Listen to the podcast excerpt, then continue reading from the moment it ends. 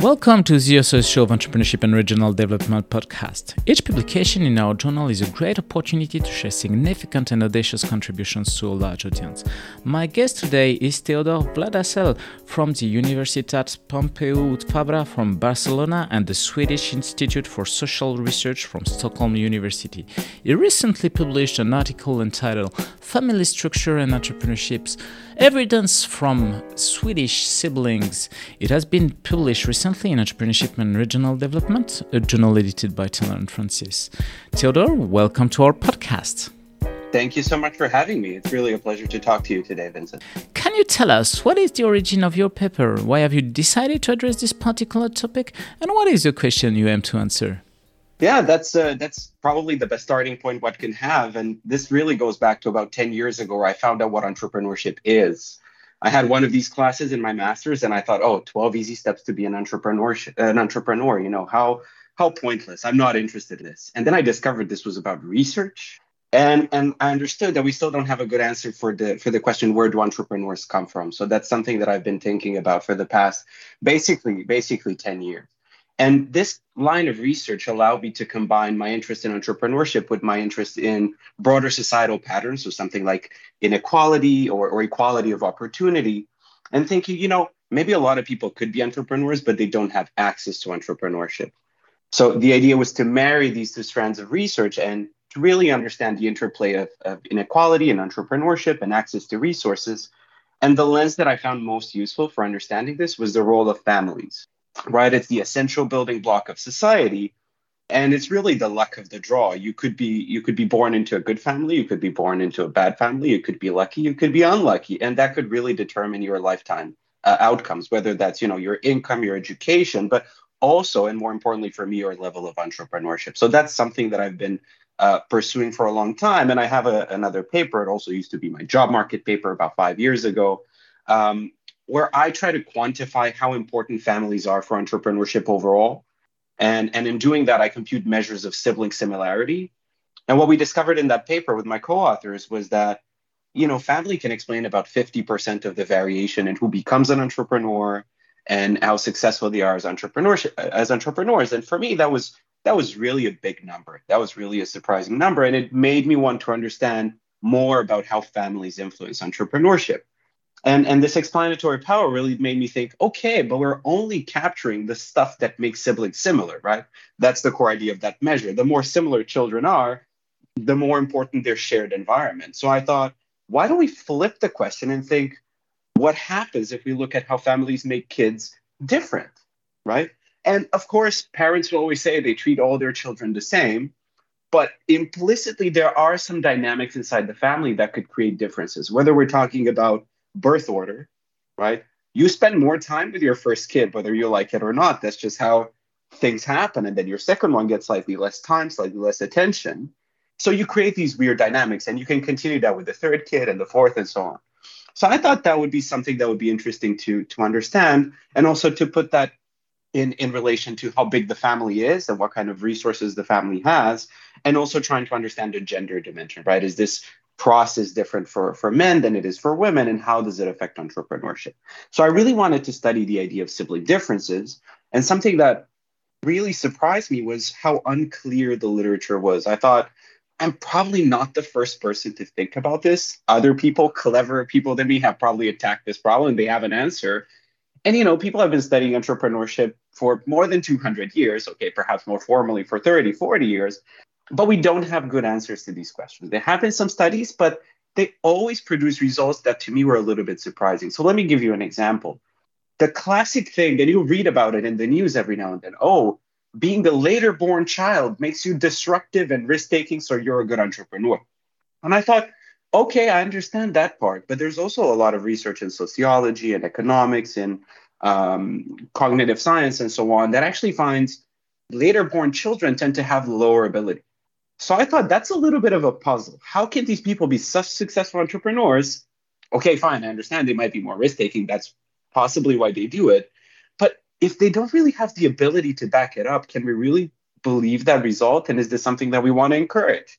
right? That's why I mentioned all the press articles. They often talk about, no, no, we want to, you know, somehow push these children who are very risk taking to become entrepreneurs. Like, yeah, but I'm not sure that's a great idea.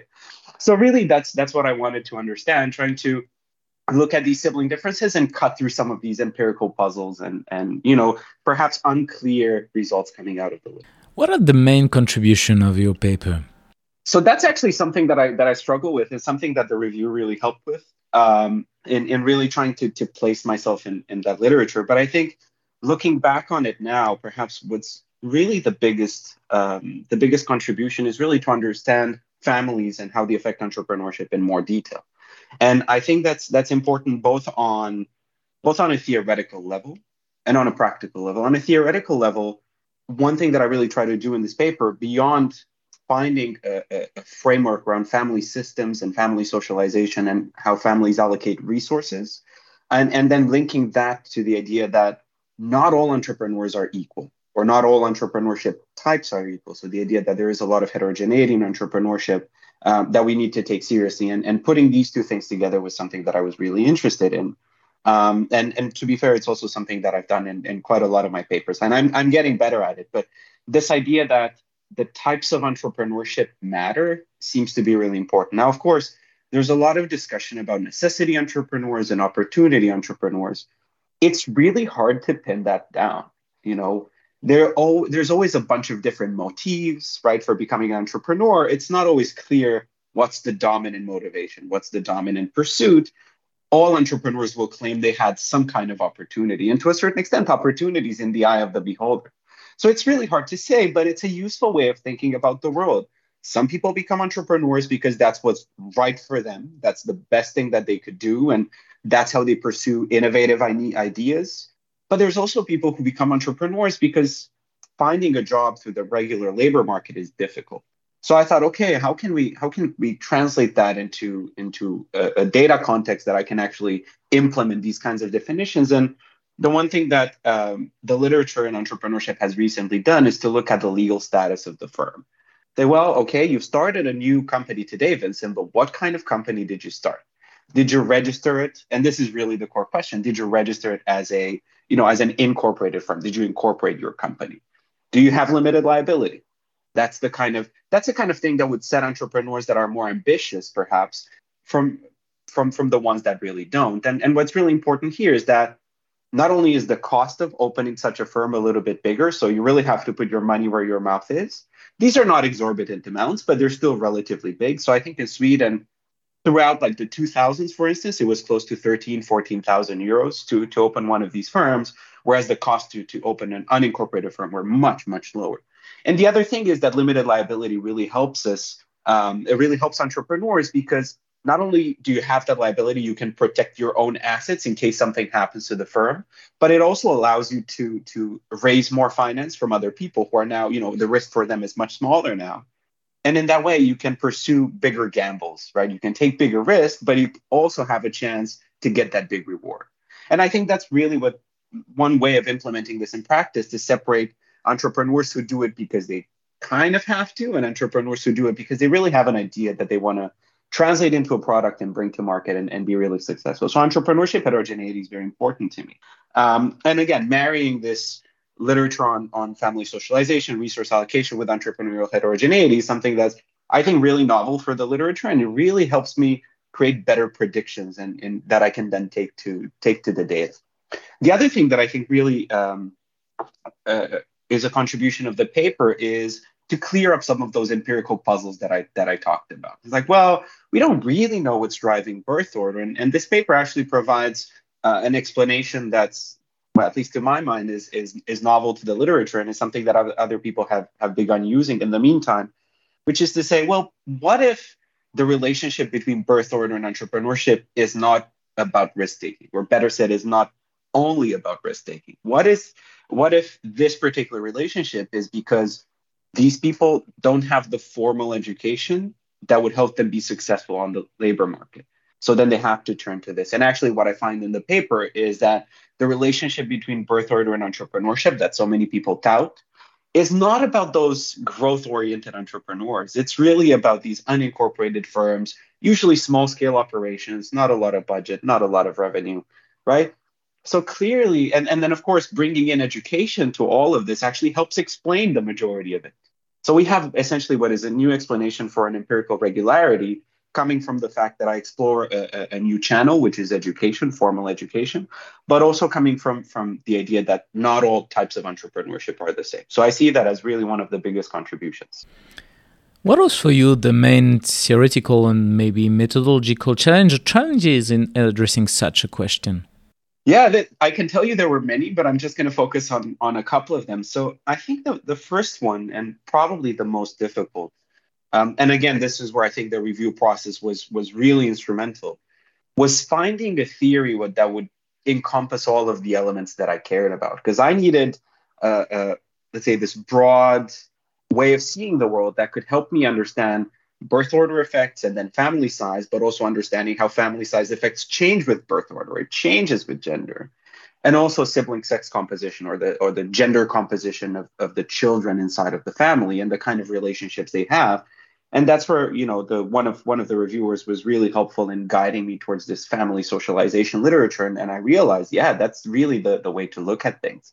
And of course, the dynamics of sibling interaction and the kind of let's say niches inside of the family that they try to find for themselves really seem to really seem to matter of course there's some other things that uh, go into that theory and and here I, I, I leave a bit of room for future research which is to perhaps understand a little bit better you know the causal mechanisms that go into the link between families and entrepreneurship because my theory tends to be a little bit higher level it's also because I think families are incredibly complex. So you have to simplify a little bit, but also because empirically it's really hard to pin down. So I thought, let me just stick to the kind of things that I can measure. Let me just stick to the kind of things that I can uh, that I can really pin down. But one of the things that seems to be important here is whether children can develop self-efficacy.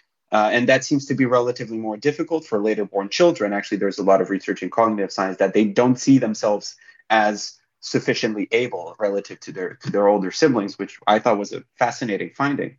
Um, and it also seems to be the, the case that this explains why family size affects entrepreneurship in a negative way, right? Because my thought was, and and you know, family size is going to mean that whatever resources you have, the more kids you have, the less you're going to be able to give to each of them.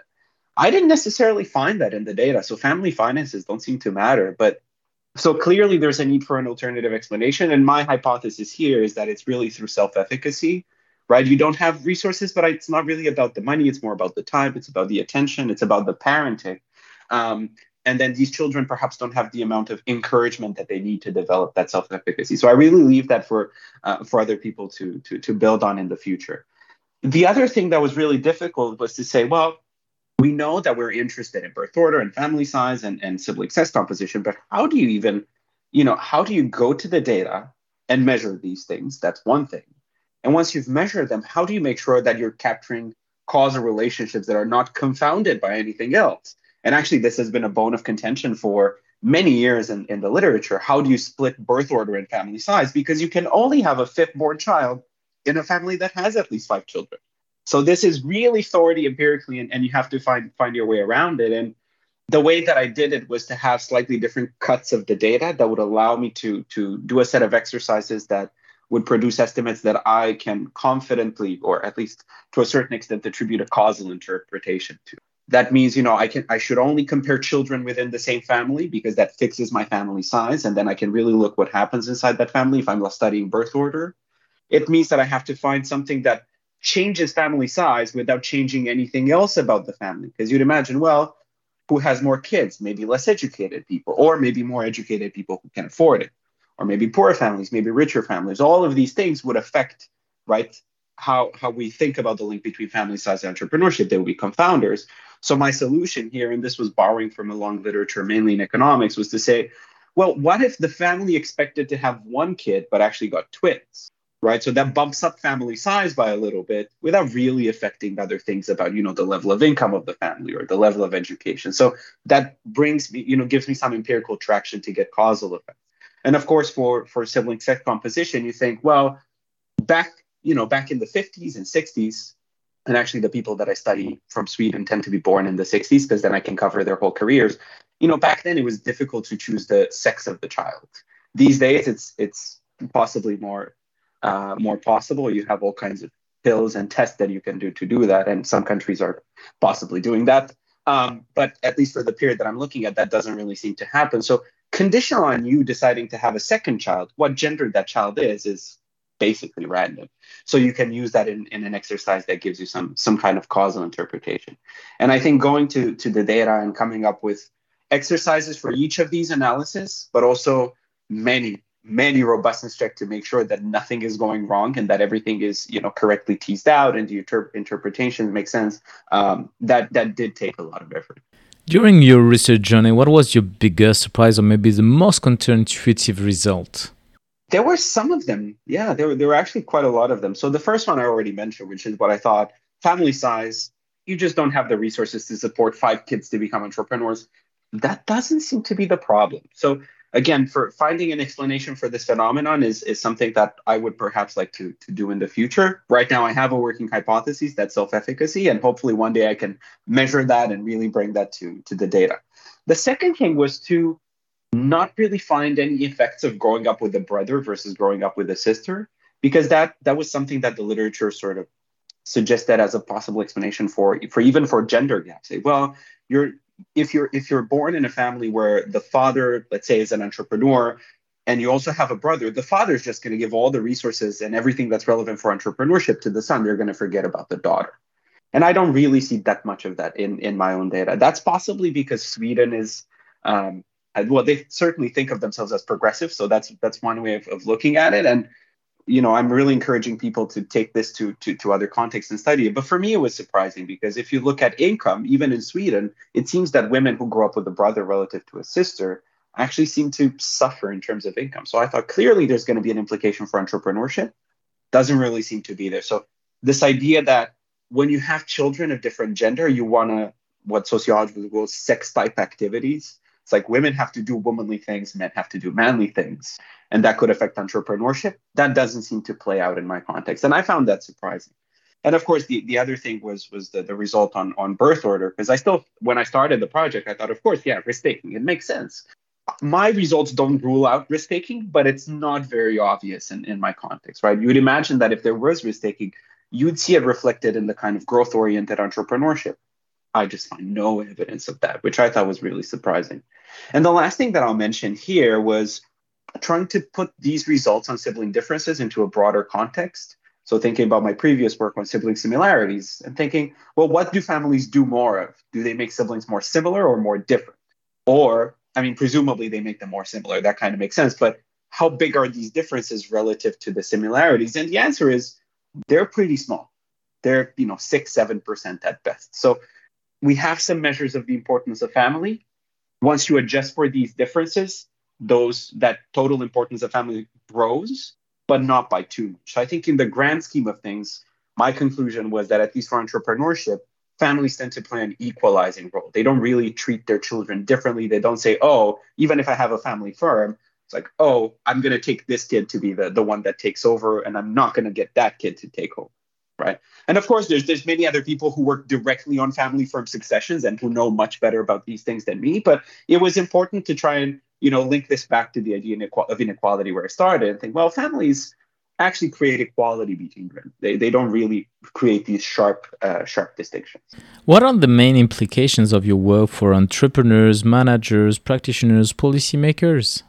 I think that's that's a really tough question because I think of my paper as not being especially normative. I don't tell people this is how you should be doing because I'm not going to go in and change people's families say, no, no, no, I'm going to make you a sixth born because that that way you're going to be more entrepreneurial. Like that's, you know, it's, it's practically impossible, even if I wanted to. Um, so I really don't see the paper as normative, but I do think there are some implications for for the way we think about the world and the way we communicate things. So one is, especially on the on the research side, I really think it's important to to study families more. Uh, because they are such a big part of our lives and they clearly influence entrepreneurship and we need to understand it better possibly in relationship to the different types of entrepreneurship. And I hope that the the paper provides a toolkit, both theoretical and empirical, for people to take similar questions and, and of course innovate as much as they want, but also apply these tools to different contexts. There's nothing to say, you know, I found these things for Sweden, and I have a pretty good idea that they generalize to Northern Europe and to Germany and many other places, possibly the US, the UK. I'm not 100% sure how well they translate to China, how will they translate to Australia, how will they translate to India or Spain for that matter. So, so I am definitely encouraging people to to take the baton and and give us evidence from around the world, which I think is gonna is gonna create many many new insights. Um, and I, I, try to outline as many of these research avenues in, in the paper as I possibly can. The other thing is to to to go back to the to the discussion of sibling gender composition. People said, well, if we can somehow if if we can pin down uh, one source of the gender gap in entrepreneurship, and to be fair, the gender gap in entrepreneurship is really striking, especially when you're talking about growth oriented firms. But people thought, well, probably this comes from the family. You know, growing up with a brother, that's probably what explains a lot of it. I I really doubt that. I think the explanations must be structural, but somewhere else. I'm not denying that there could be something happening here, but it's not, you know, big enough to to close that gender gap, if you will. So I think we, we definitely mo- need more insight on this. Um, but this is not really the, the, the solution that I think is going to be like the silver bullet for gender gaps in entrepreneurship. The other thing is I mentioned at the beginning, there's a lot of research on uh, and a, a, lot of popular discussion about birth order and entrepreneurship, right? And actually, in my paper, that's kind of how I started. I think, well, look, let's think about examples of famous Swedish entrepreneurs. Ingvar Kamprad, who started IKEA, right? Daniel Ek and Martin Lorentzon from Spotify, or uh, Niklas Zennström from Skype, right? These are big companies, right? This podcast is going to be available on Spotify, started by two Swedish entrepreneurs. And I thought, what does their family look like? So I went on the internet and I tried to find out as much public information. Turns out they have sisters, they have brothers, sometimes they're younger, sometimes they're older. So there's this weird mix of the family composition, but then for popular articles to say, no, no, you have to be a later born to be an entrepreneur. Yeah, that didn't strike me as, you know, the, the most constructive discussion we could have. So I think we need to be a little bit more careful with how we communicate these scientific findings for, for you know, entrepreneurship and birth order in, in particular. There's I don't think there's any particular rule there, except that uh, once you take into account the type of entrepreneurship and you move away from these innovative types towards the more necessity based, right? The kinds of people that have difficulties in the labor market, then birth order matters. And then the point is, well, if that's because these people have lower education, then we can help them with that. Right? That's something that we can include. It's clearly that it's clear that these children might deserve or might require more attention when they're in school. And that's something we can provide. And this goes back to the idea that policymakers want to promote entrepreneurship because if they think it fosters growth and innovation and upward mobility and this and that, business dynamism, whatever you can imagine. But if all we're doing is creating necessity entrepreneurs, I'm not sure we're achieving any of these outcomes. In fact, I have another paper where we look at upward mobility through entrepreneurship across generations. And we actually find, perhaps not surprisingly, unincorporated entrepreneurs, these necessity based, they go down relative to their parents. The incorporated times, they're the ones that go up. Now, I'm not going to get into a whole discussion about why that is. It seems to be about who they are rather than about entrepreneurship, but that's for that's for a different day. What's really important to me is for policymakers to really think about the type of entrepreneurship any policy is likely to generate. Um, so, so in thinking about that, maybe there are other tools that can prevent us from getting the bad entrepreneurs that might even waste resources. I'm not saying it's not helpful sometimes, but I'm saying in the grand scheme of things, what we want is the next Spotify. We don't want the next small shop around the corner. Um, so, so I would think it's important for for policymakers to keep this entrepreneurial heterogeneity in mind. Thanks a lot, Theodor, for participating to our show and presenting your paper entitled Family Structure and Entrepreneurship Evidence from Swedish Siblings. All our podcasts are available on entrepreneurship-crd.com and on the main podcast platforms.